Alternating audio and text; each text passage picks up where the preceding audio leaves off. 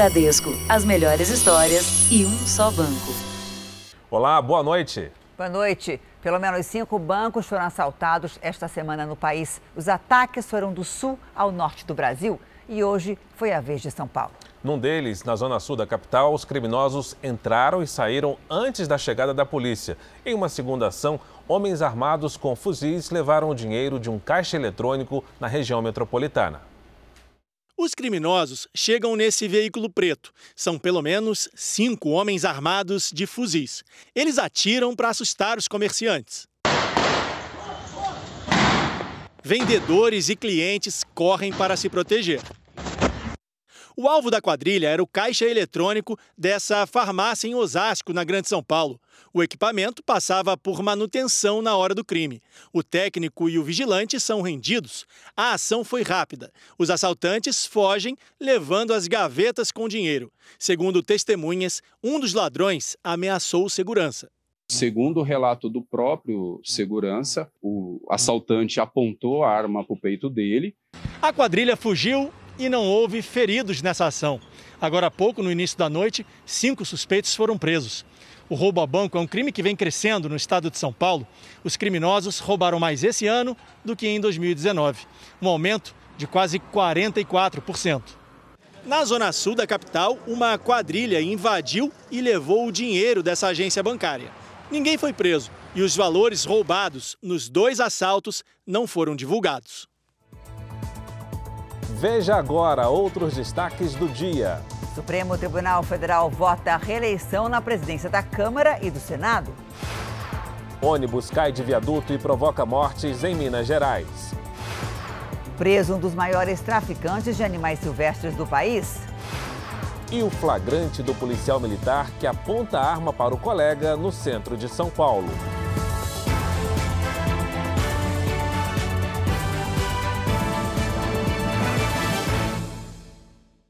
Oferecimento: Bradesco, as melhores histórias e um só banco.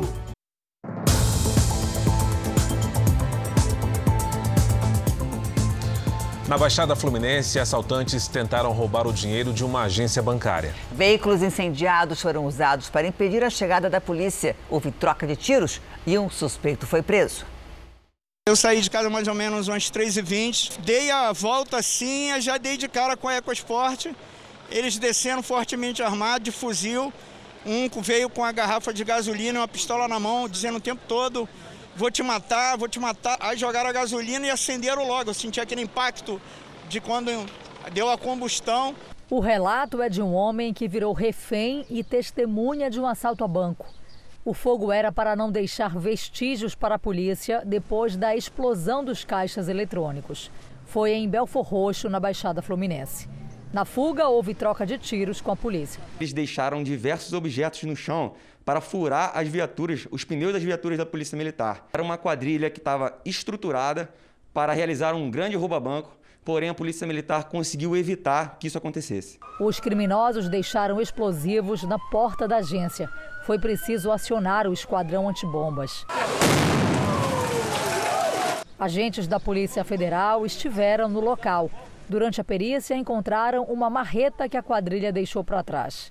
Durante todo o dia foram recolhidos materiais destruídos por conta da explosão: restos de alumínio, vidros.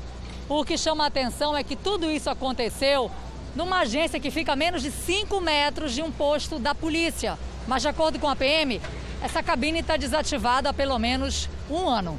Agora, a única agência bancária do bairro vai ficar fechada por tempo indeterminado. Eu sou aposentada, recebi aí hoje era dia do meu pagamento, eu não pude tirar na caixa, um extrato, nem nada. Para quem perdeu o carro e viu o perigo de perto, o alívio. O carro, o carro é matéria, a gente sabe que é material, mas o bem maior é a família, é a nossa vida. E no Pará, imagens de câmeras de segurança divulgadas hoje mostram o exato momento em que uma quadrilha invade e explode uma agência bancária na cidade de Cametá. Os assaltantes estão de máscara e chapéu. Eles usam os reféns como escudo humano para entrar na agência bancária. Um deles quebra uma porta de vidro com um pé de cabra. O outro posiciona um cilindro dentro de uma sala. Em seguida, todos correm e acontece uma explosão.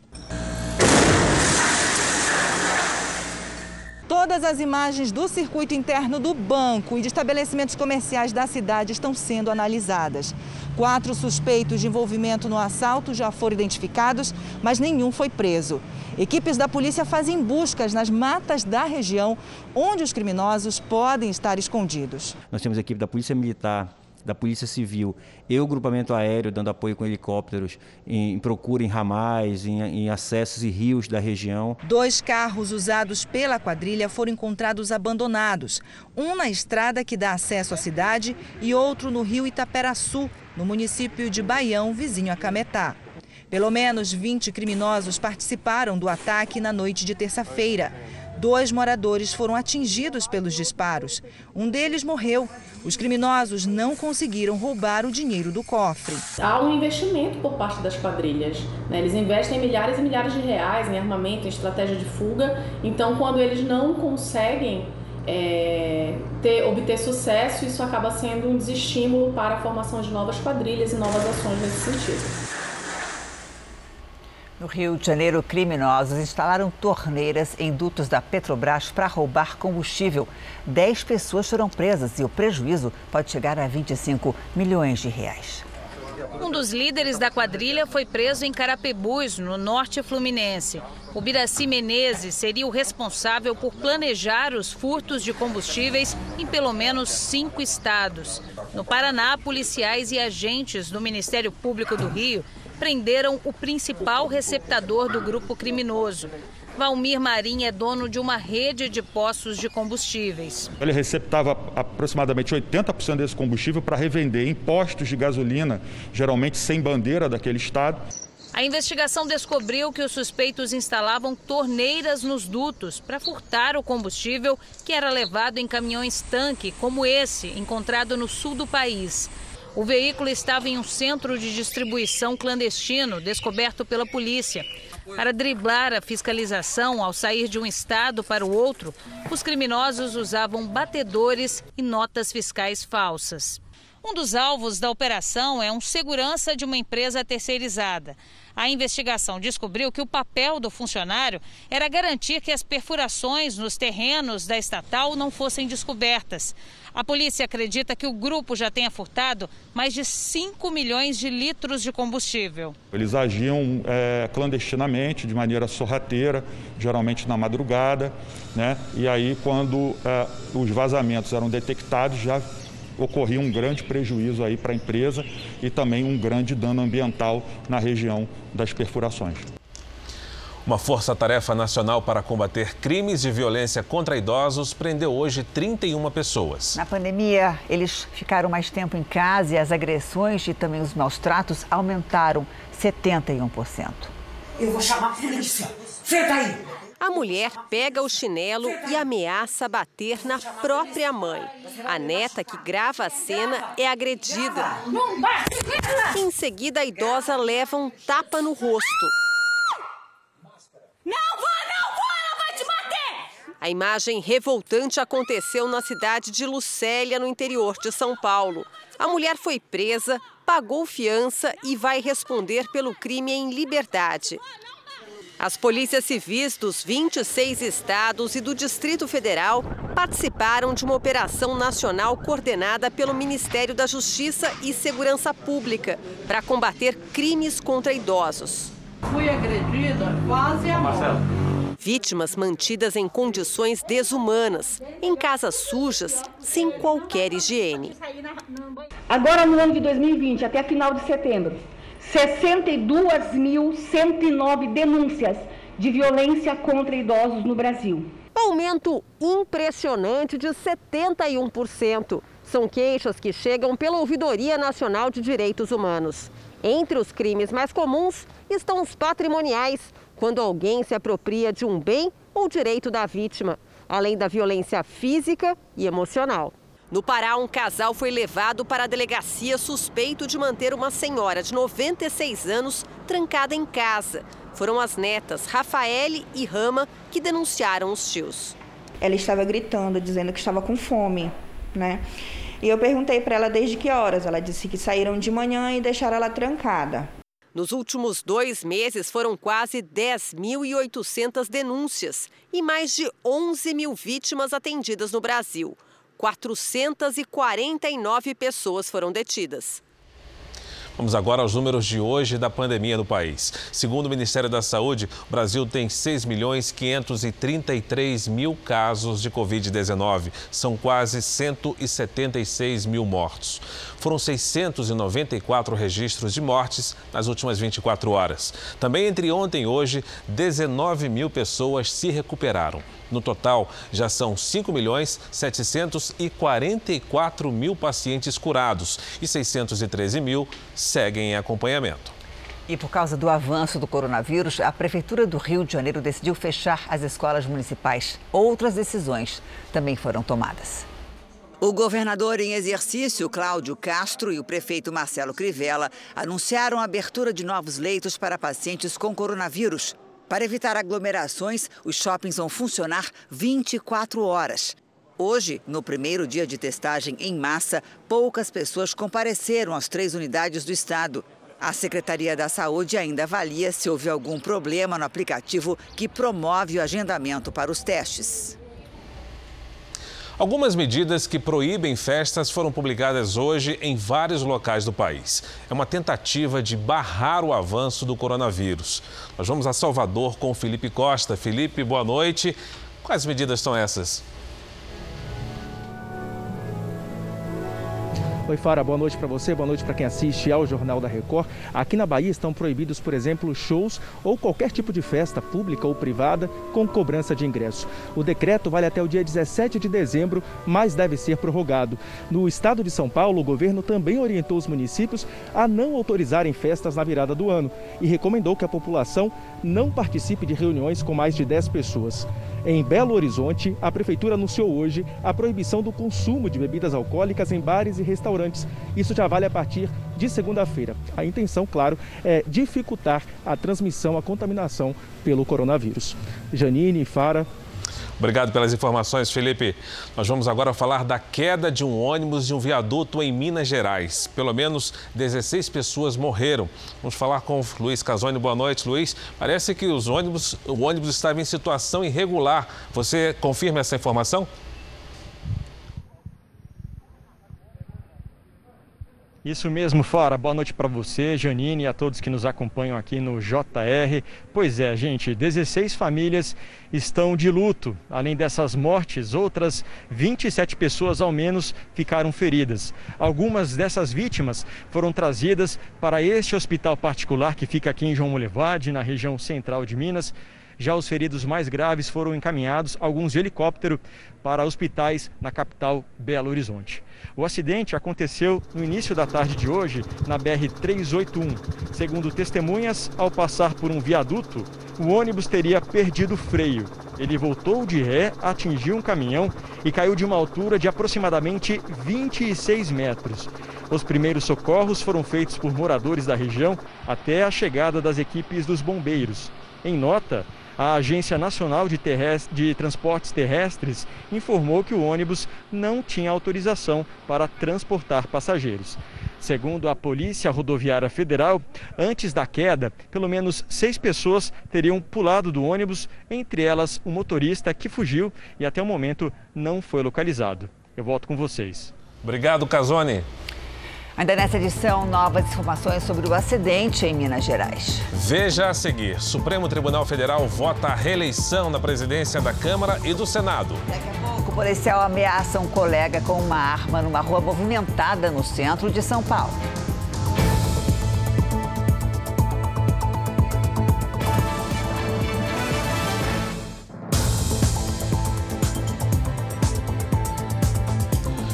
Supremo Tribunal Federal começou a julgar a possibilidade de reeleição dos presidentes da Câmara e do Senado. Cinco votos até agora foram contrários ao que está na Constituição. Os atuais mandatos de Rodrigo Maia e Davi Alcolumbre terminam em fevereiro de 2021, mas eles querem permanecer no cargo.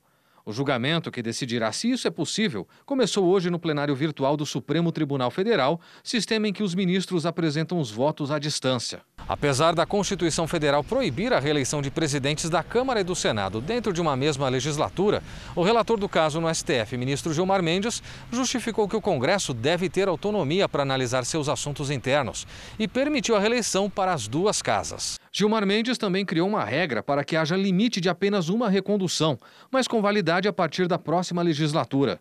A brecha pode beneficiar Maia, que preside a Câmara desde 2016. O voto foi seguido pelos ministros Dias Toffoli, Ricardo Lewandowski e Alexandre de Moraes. O ministro Nunes Marques entendeu que é possível a reeleição apenas uma vez, o que impediria a candidatura de Maia, já reconduzido em 2019, mas autorizaria de Alcolumbre. O ministro Marco Aurélio Melo foi o primeiro a votar contra a reeleição nas duas casas. Ele afirmou que é inaceitável que as casas legislativas disponham conforme as conveniências reinantes, cada qual adotando um critério ao bel prazer à luz de interesses momentâneos. Juristas são enfáticos em dizer que a Constituição não permite a recondução dos presidentes. Pelo texto constitucional, fica claro aí uma vedação a essa intenção de uma eventual reeleição dos atuais ocupantes dos cargos. O texto de 1988 veda expressamente qualquer tipo de recondução seja ele dentro da mesma legislatura ou entre uma legislatura e outra.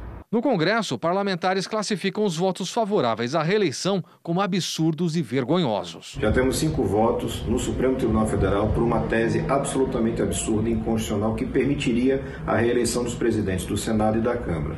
Não só estão rasgando a Constituição, desrespeitando a vontade legislativa, como estão desrespeitando a democracia brasileira. É vergonhoso o artigo 57 da Constituição, no parágrafo 4 ele é explícito, é cristalino, não tem entendimento diferente. Mas o tapetão, o submundo entre os poderes está conduzindo para que vergonhosamente para a história do Brasil possa ter essas reconduções. Não é crível que persevere este absurdo, esta verdadeira vergonha de ministro do Supremo Tribunal Federal. Isto aí é ativismo judicial e isto não é permitido também. Vamos agora com a opinião de Augusto Nunes. Oi, Augusto, boa noite para você. Boa noite, Janine. Boa noite, Fara. Boa noite a você que nos acompanha. No primeiro minuto desta sexta-feira, o ministro Gilmar Mendes abriu a sessão de torturas a que seria submetida a Constituição brasileira até a hora do almoço. Como a votação ocorreria no plenário virtual, tanto o relator da ação movida pelo PTB quanto seus parceiros não se limitaram a livrar-se da máscara de proteção. Eles também rasgaram a fantasia de jurista. Gilmar Dias Toffoli, Ricardo Lewandowski e Alexandre de Moraes, com o endosso constrangido de Nunes Marques, proibiram a Constituição de proibir a reeleição dos presidentes da Câmara dos Deputados e do Senado Federal. Para Gilmar, o Congresso tem autonomia para resolver assuntos internos sem que artigos e constitucionais se intrometam. Já que é permitida a reeleição do presidente da República, argumenta a bancada anticonstitucional. Por que negar o mesmo privilégio aos chefes da Câmara e do Senado? Nessa linha de raciocínio, logo será dilatada a permanência no cargo do presidente do Supremo. Na opinião de pelo menos cinco ministros, isso só ajuda a eternizar a harmonia entre os poderes. O ministro da Educação, Milton Ribeiro, reuniu representantes de universidades federais para discutir o retorno das aulas presenciais. O texto, publicado na última quarta-feira, determina que as universidades retornem às aulas presenciais no dia 4 de janeiro e também proíbe que, a partir do ano que vem, as aulas online sejam contadas como dias letivos. Durante reunião por videoconferência, representantes de universidades alegaram que a medida não considerou os números da pandemia de cada cidade. Os reitores pediram que as aulas virtuais possam se estender até o final do ano que vem. Com isso, as instituições poderão se programar a partir das condições epidemiológicas e também das condições materiais para um retorno seguro a atividades presenciais. O Ministério não informou se vai revogar a portaria. Em nota, afirmou apenas que a maioria dos representantes das instituições concordou com o retorno das aulas presenciais, mas respeitando os protocolos de segurança e a autonomia das universidades. O próprio ministro prometeu se pronunciar em breve sobre a portaria. Veja agora os destaques do Domingo Espetacular. Exclusivo. Mulheres têm imagens íntimas expostas na internet pelos companheiros que não aceitam o fim dos relacionamentos. Uma delas chegou a perder o emprego por causa de contas falsas criadas pelo ex. Cametá, no Pará. Criciúma, em Santa Catarina. Duas cidades sitiadas na mesma semana por assaltantes de bancos. Imagens das noites de terror e depoimentos de quem viu tudo de perto. Uma entrevista exclusiva com Luciano. O cantor fala da saudade do pai, seu Francisco, que morreu na semana passada. Ele também conta detalhes sobre o especial que gravou para a Record. Quando a minha mãe pediu para que eu fizesse um CD só de louvor. E o que mais peço perdão e convocamos o Carioca para uma missão cheia de humor. Não é uma missão, é um privilégio. Descobrir por onde anda Hélio de la Penha, do Cacete Planeta. Será que sai alguma coisa séria desse bate-papo? É neste domingo espetacular, hein? Logo depois da Hora do Faro. Até lá! Veja a seguir: operação prende homem considerado o maior traficante de animais silvestres do Brasil. E também a importância do trabalho que atende e ajuda jovens com deficiência intelectual.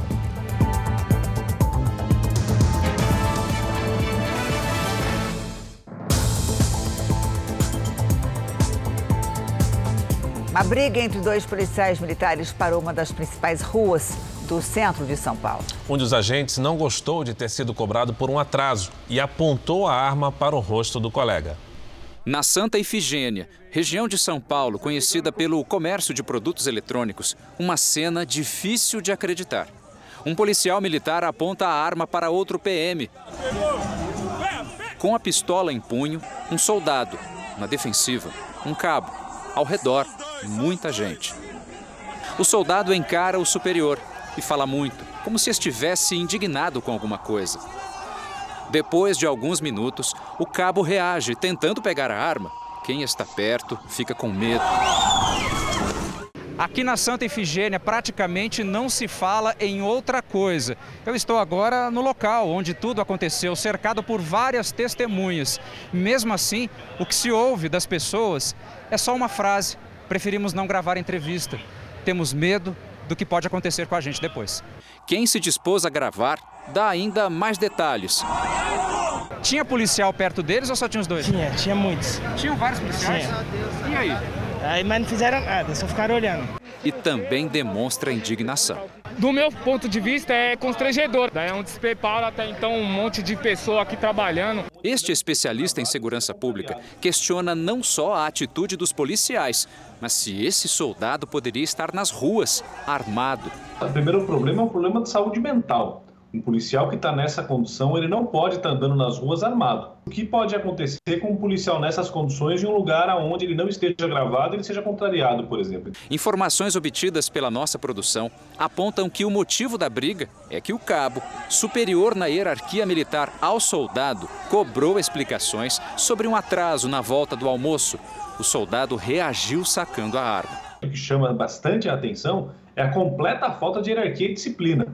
Quando um policial, quando um soldado faz isso, isso denota uma instituição que está com problemas sérios de hierarquia e disciplina, que é o pilar central de uma instituição como a Polícia Militar. A Secretaria de Segurança Pública informou que o soldado foi preso em flagrante e levado para o presídio militar Romão Gomes.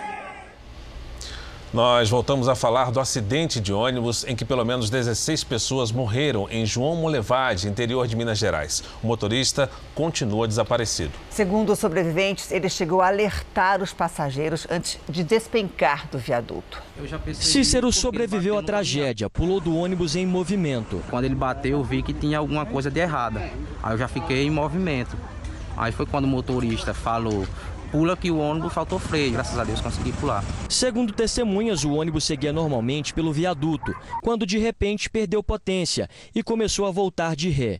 Quatro pessoas teriam pulado do veículo, entre elas o motorista. O ônibus ainda teria atingido um caminhão antes de despencar de uma altura de aproximadamente 15 metros. O ônibus foi parar em cima da linha férrea da mineradora Vale. Os primeiros socorros foram dramáticos.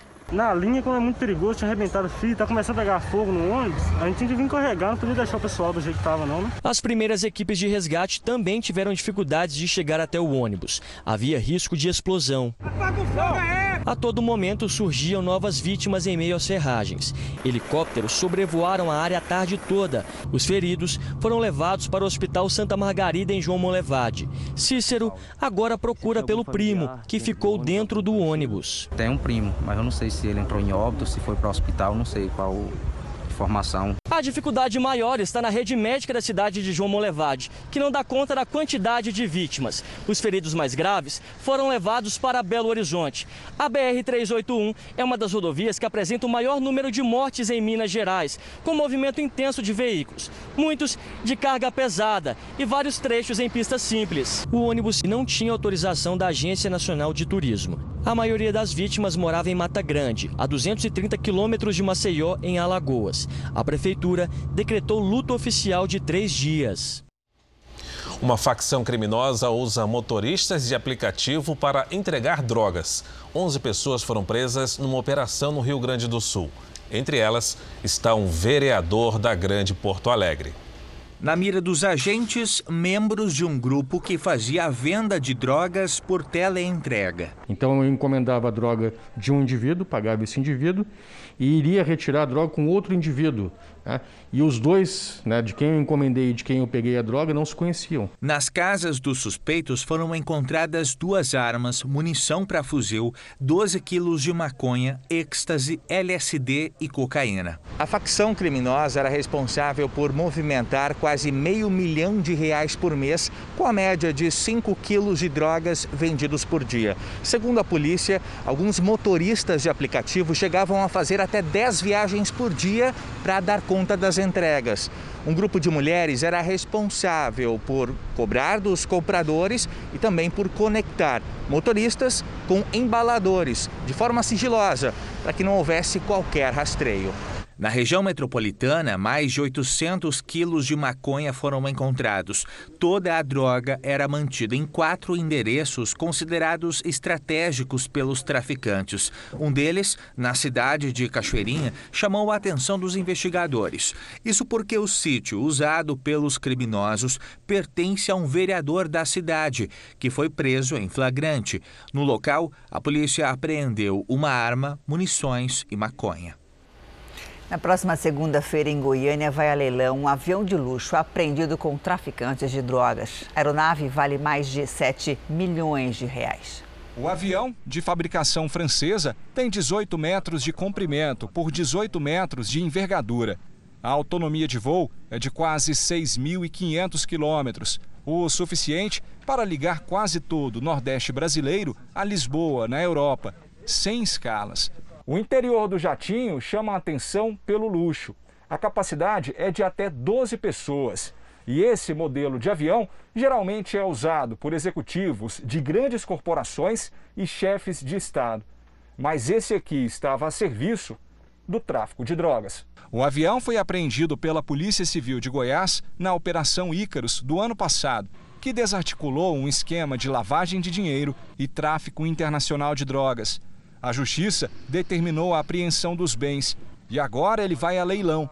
O lance inicial é de 7 milhões e 200 mil reais. Não só fazer apreensões, prender as pessoas que estão transportando, mas saber qual é a origem, quem pediu, quem está tá revendendo e a partir daí, em cima do patrimônio dessas pessoas, assim, desses criminosos.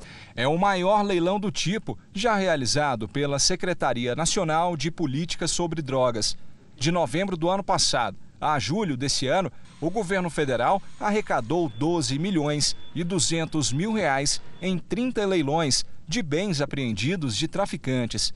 Uma parte do valor arrecadado com o avião ficará com o Estado e a outra vai para a União e deve ser destinado ao Fundo Nacional Antidrogas.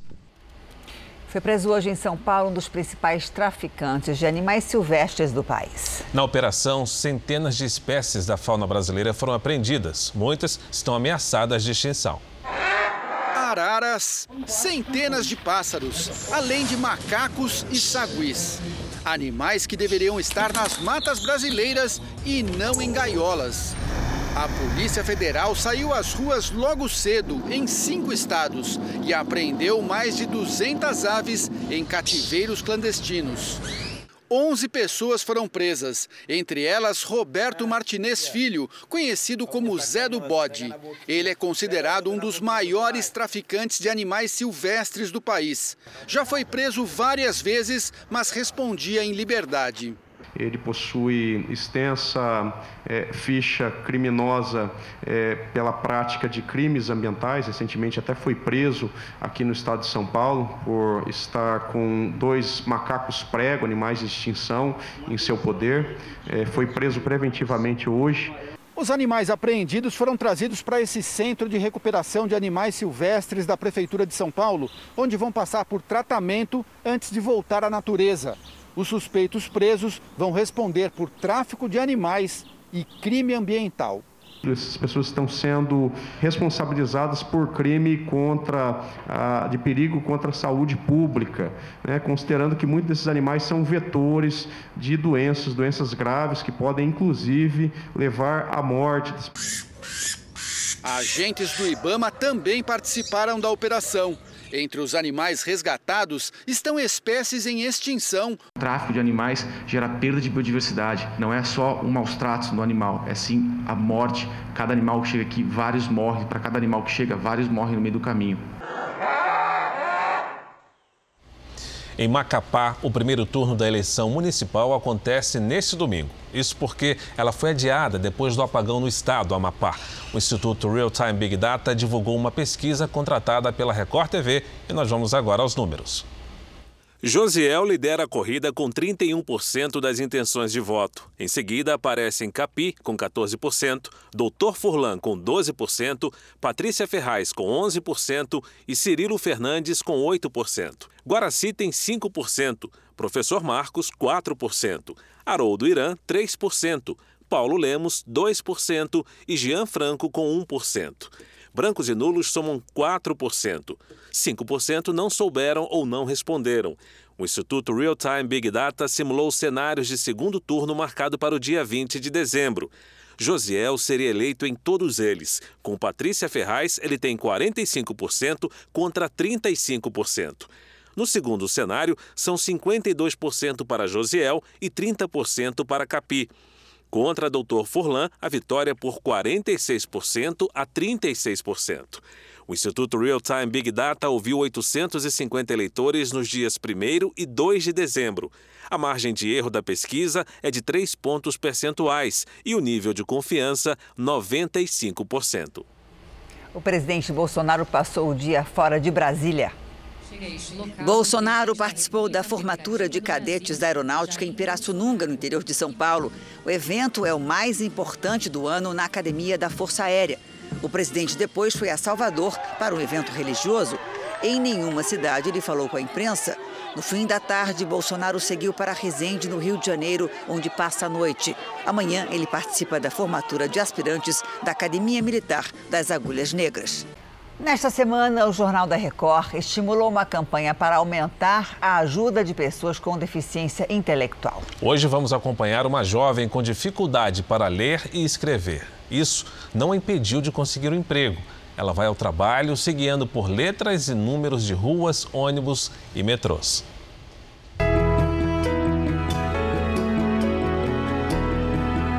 Faz o tracinho no meio, aí puxa o A, o A O A já tá aqui. E vem o A de novo. Aí o P. P de pato. Aí o I, um pontinho em cima do I. E esse aqui? É o M. Tipo, três ondinhas. Aos 25 anos, as letras ainda não fazem sentido para Elaine. Ao lado do irmão, ela tenta aprender a decifrar o mundo desconhecido da escrita. Por ser o irmão mais novo dela, pelas condições dela, eu tento ser um irmão mais velho, né? Vamos dizer assim. O alfabeto está lá mesmo na hora do descanso. Anos ouvindo da própria escola que a filha era preguiçosa, por isso não aprendia a ler e escrever. Até que aos 12 anos de Elaine, Eliana decidiu seguir os conselhos de amigos e foi conhecer a Associação Brasileira de Assistência e Desenvolvimento Social. Eu negava até o fim que minha filha não tinha deficiência. Diagnóstico não demorou a vir. Elaine tem deficiência intelectual. As causas são complexas e podem ocorrer por vários motivos, como alterações genéticas ou traumas sofridos durante a gestação. Na prática, pouco se enxerga qualquer diferença, mas a dificuldade de raciocínio, compreensão e até mesmo de manter relações sociais se tornam evidentes desde a infância. A terapia ocupacional ajudou bastante, porque ela era bem travada, ela tinha medo das pessoas. Elaine largou os estudos, mas entre tantos atendimentos personalizados com psicólogos, neurologistas, fonos, ela amadureceu.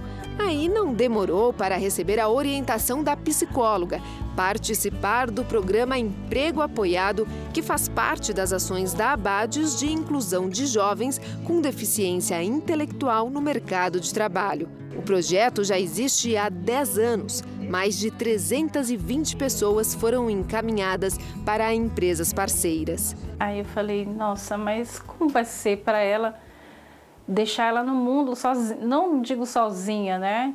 Aprender a fazer as coisas sem a minha presença. Como é que vai ser?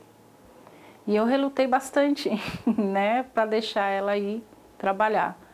Depois que Eliana se convenceu que era hora de deixar a filha mais velha conhecer o mundo fora de casa, Elaine passou a trabalhar. Já faz oito anos que a rotina por aqui é assim. Ela acorda cedo, se arruma, vai sozinha para o trabalho pegando o ônibus e volta só à noite.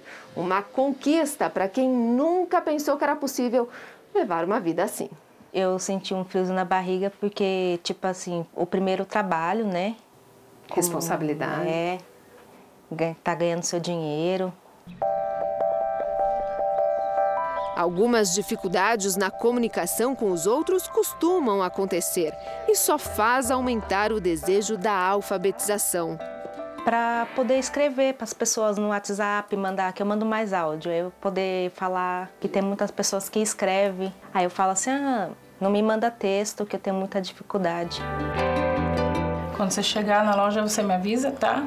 Tá eu bom. vou te passar a numeração do ônibus corretinha para você não se perder.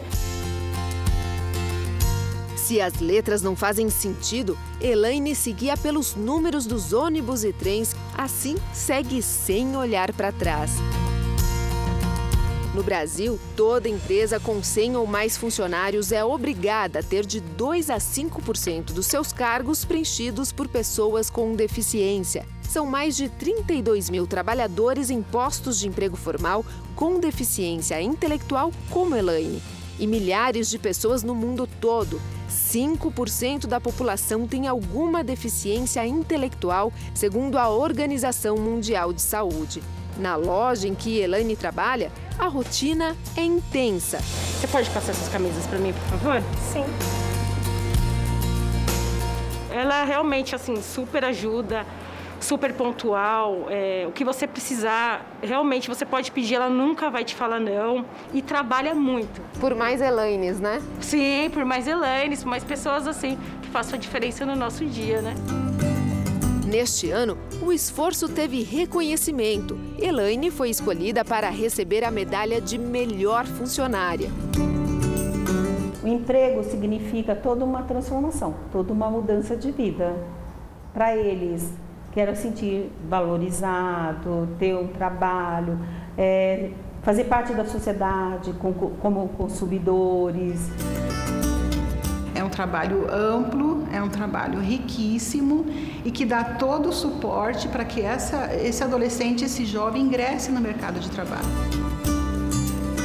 Meu sonho é vê-la lendo e escrevendo sem a minha presença. O que Elaine luta mesmo é para garantir um futuro livre de possibilidades e com autonomia. Quem vai ser a Elaine daqui 10 anos? Onde eu vou estar?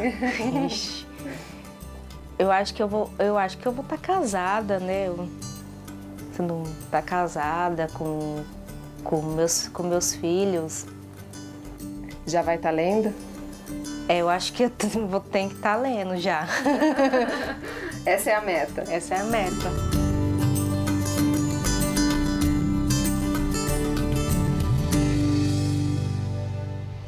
Você também pode ajudar outras crianças a ter a mesma oportunidade que a Elaine teve. Veja como participar da campanha da Abades. Quem quiser ajudar, pode entrar nessa corrente do bem e doar o valor que você puder. É só ligar para 0500 508 0707 para doar 7 reais. 0500 508 0720 para doar 20 reais. 0500 508 0740 para doar 40 reais. Ou você pode doar qualquer outro valor através do site que está na tela. Se preferir, aponte o seu celular para esse QR Code e você vai ser direcionado para a doação. Ajude a Abades a construir uma sociedade mais inclusiva. Abrace essa causa. Abrace a Abades. A primeira semana de dezembro foi marcada por temporais na maior parte do Brasil. Oi, Mariana Bispo, boa noite para você. E como é que vai ser o final de semana? Final de semana vai ter a cara do verão, Janine. Boa Ai, noite para você. Para e a todo mundo que acompanha a gente aqui no JR. Uma frente fria está parada na altura do Rio de Janeiro e mantém a umidade em todo o estado do Sudeste, toda a região Sudeste. Atenção para temporais à tarde. Há risco para granizo e fortes rajadas de vento. A partir de domingo, mar agitado com ondas de até 2,5 metros e meio do Paraná até São Paulo. Mesmo com chance de chuva, a umidade fica baixa em Mato Grosso e em Goiás. No Nordeste, tempo firme só nas áreas mais claras aqui do mapa. E no norte, pancadas em todos os estados. Antes da chuva, calor na maioria das capitais, exceção para as do sul do Brasil. Por exemplo, em Curitiba, a máxima neste sábado é de apenas 17 graus. Já em Campo Grande, 37. Em Manaus, 33 graus. No Rio de Janeiro, o calorão diminui e faz 29 e 28 graus no domingo.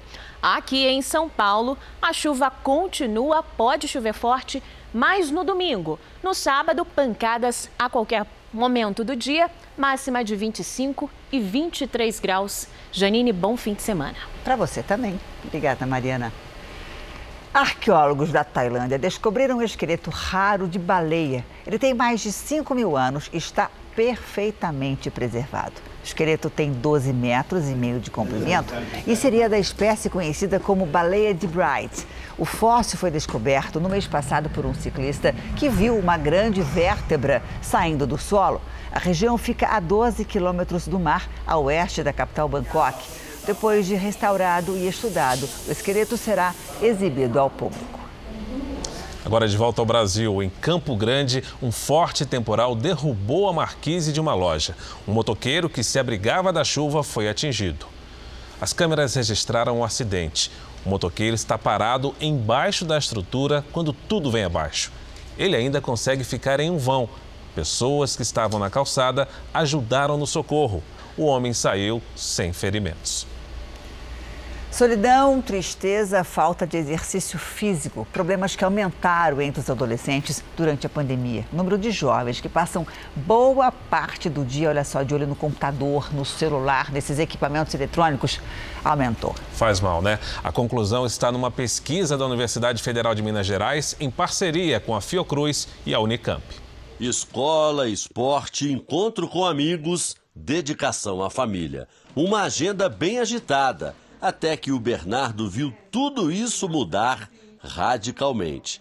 Assim como o adolescente de 14 anos, milhões de jovens pelo mundo se viram obrigados, de uma hora para outra, a ficar em casa. A gente não consegue se segurar bastante, a gente acaba que se você antes tinha ansiedade, essa ansiedade aumenta. Eu sinto falta de estar presencialmente, de estar com meus amigos, de, de tudo que a quarentena tirou da gente, né? Com as medidas de isolamento, os adolescentes saíram do mundo real e mergulharam no virtual. Sete de cada dez passam pelo menos quatro horas por dia na frente do computador, celular ou tablet, sem contar as aulas online. Esta é apenas uma das conclusões de uma pesquisa que analisou a mudança na rotina e o estilo de vida dos jovens durante a pandemia.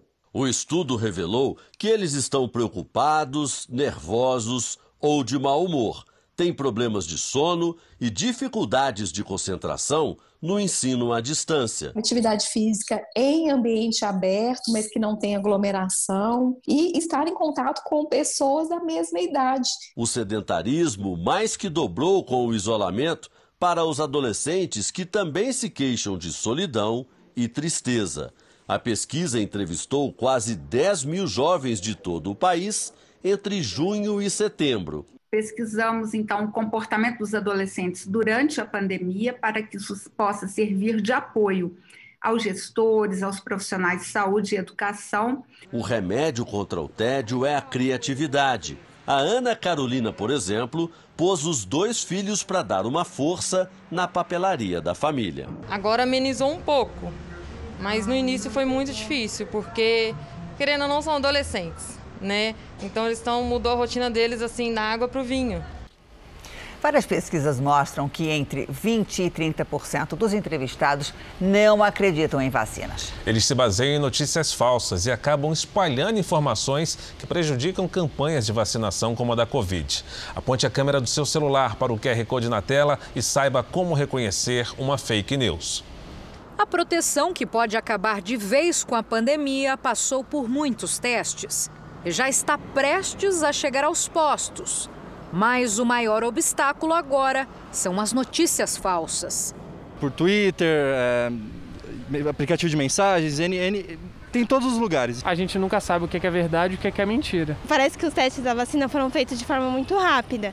E aí eu fico apreensiva quanto à confiança desses testes. Nossas vidas mudaram há pelo menos nove meses. Isolamento social, desemprego, notícias sobre mortes por Covid. Tudo trouxe muita insegurança. E justo agora que estamos perto de uma solução para a pandemia, começam a se multiplicar as informações falsas sobre as vacinas. Elas chegam pelas redes sociais, se espalham pelo boca a boca, como esse vídeo compartilhado em todo o mundo que surgiu na Inglaterra. A mulher se apresenta como médica famosa, diz que a vacina usa DNA de fetos e que pode alterar nosso DNA. Já faz mais de 30 anos que a gente vem pesquisando essa tecnologia. Pode ter com certeza que é muito segura, porque ela é uma vacina de RNA. Ela é diferente do DNA que está em volta no núcleo da nossa célula, muito bem protegida. Essas vacinas, o, o material genético ali que vai estar tá, é, presente, elas nem chegam a entrar no nosso núcleo, então nem chegam perto do nosso DNA. Outra notícia mentirosa que circulou foi sobre um nanochip que estaria na vacina chinesa. As pessoas seriam monitoradas depois de tomar a dose. Como recomendação, eu diria que não acreditem naquilo que vem pela internet. O compromisso que os médicos e cientistas têm com a verdade é muito grande. Existem milhares de pessoas, médicos e cientistas sérios, que estão olhando para cada vacina sendo desenvolvida. Os cientistas garantem que as vacinas são seguras e salvam cerca de 3 milhões de pessoas por ano. As vacinas contra o coronavírus podem seguir diferentes caminhos, mas todas, independente do país onde foram desenvolvidas, passaram por rigorosa bateria de testes. Eu vou tomar qualquer uma delas, independente da origem, porque nós temos a tranquilidade que essas vacinas vão ser revistas em todo o seu processo de produção e na sua qualidade final por as autoridades regulatórias internacionais. Nos Estados Unidos, o aumento de contaminados pelo coronavírus acontece em meio à expectativa pela aprovação de pelo menos duas vacinas no país. A vacina desenvolvida pelas farmacêuticas Pfizer e BioNTech, já aprovada para uso no Reino Unido, pode receber uma autorização emergencial da FDA, a Agência de Saúde Americana, no próximo dia 10, quinta-feira da semana que vem. Já em relação à vacina da Moderna, um estudo preliminar inédito mostrou que ela garante pelo menos três meses de eficácia. Isso não significa que a imunização não possa durar bem mais. Os pesquisadores estão otimistas com o resultado e farão novos testes em um ano. Pelo terceiro dia seguido, as mortes por coronavírus bateram recorde nos Estados Unidos. Foram mais de 2.800 só na quinta-feira. O infectologista Anthony Fauci foi convidado por Joe Biden para continuar no posto de conselheiro-chefe de saúde da presidência. Fauci, que neste ano se tornou uma das pessoas mais conhecidas do país, disse que aceitou a proposta. As primeiras doses da vacina produzida pela farmacêutica Pfizer, que serão usadas no Reino Unido, já estão no país. A vacinação em profissionais da saúde e nos grupos de risco começa já na próxima semana. As vacinas da Pfizer BioNTech, produzidas na Bélgica, foram levadas ao Reino Unido através do Eurotúnel. Todo o material está armazenado em um centro de distribuição que não teve a localização revelada. A Grã-Bretanha encomendou 40 milhões de doses, o suficiente para vacinar 20 milhões de pessoas. Em Portugal, o governo anunciou que o plano de vacinação no país começa em janeiro. A imunização será gratuita e voluntária. Na primeira fase do processo, 10% da população será vacinada. Seis vacinas chegarão a Portugal por causa dos acordos da União Europeia. Entre elas a da Pfizer, a de Oxford e a Coronavac, produzida na China. Enquanto a vacina não chega, o parlamento português renovou hoje o estado de emergência por mais 30 dias. Apesar das novas restrições, o primeiro-ministro deve anunciar neste sábado um relaxamento das medidas no Natal, permitindo as reuniões de família. Já as festas e celebrações de Ano Novo devem ser proibidas para evitar a propagação da doença. As festas de fim de ano foram assunto de pesquisas na Europa. Na Itália, quase 80% da população afirmou que as medidas de restrição devem continuar durante as comemorações tudo para evitar o aumento do número de casos no país. E a Rússia anunciou que mais de 100 mil pessoas já foram imunizadas contra o coronavírus. A vacina, que ainda não completou a terceira fase de testes, teria sido aplicada em 80 mil pessoas que não fazem parte dos ensaios clínicos. Além delas, 20 mil participam do estudo. Segundo o governo, a expectativa é vacinar 2 milhões de russos até o fim do mês.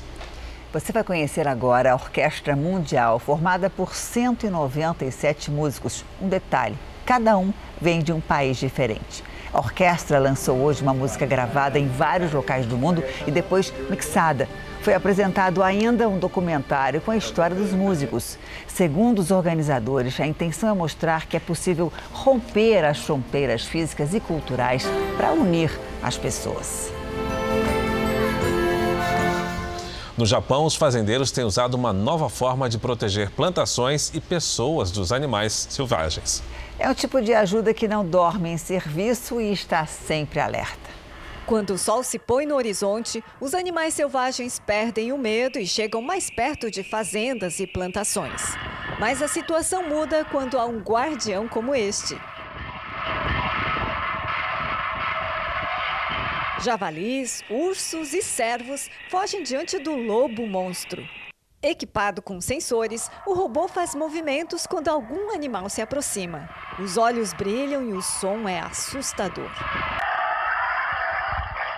O lobo foi instalado em mais de 70 locais, como plantações, fazendas e estradas do Japão. Entre os animais silvestres, os ursos são os que mais causam problemas. Com falta de comida, eles foram vistos este ano em mais de 10 mil ocasiões, rondando locais habitados. O engenheiro Yuji Ota escolheu a figura de um lobo justamente porque é um inimigo natural dos ursos. Ele conta ainda que o importante é que os animais sintam medo e não voltem mais. Para isso, ele selecionou mais de 60 tipos de sons, como de cães, pessoas e tiros de espingarda. E o som mais assustador para eles é o do ser humano, diz o engenheiro. São vários modelos disponíveis e os mais caros podem custar quase 30 mil reais. A fábrica, localizada em Hokkaido, desenvolve agora lobos robôs equipados com sistemas GPS capazes de se deslocar e fazer rondas. Acho que funcionaria inclusive no Brasil, diz o engenheiro. Nada mal para quem necessita de proteção contra animais selvagens. Mas com essa aparência, é bem provável que o lobo robô acabe espantando também muitos seres humanos.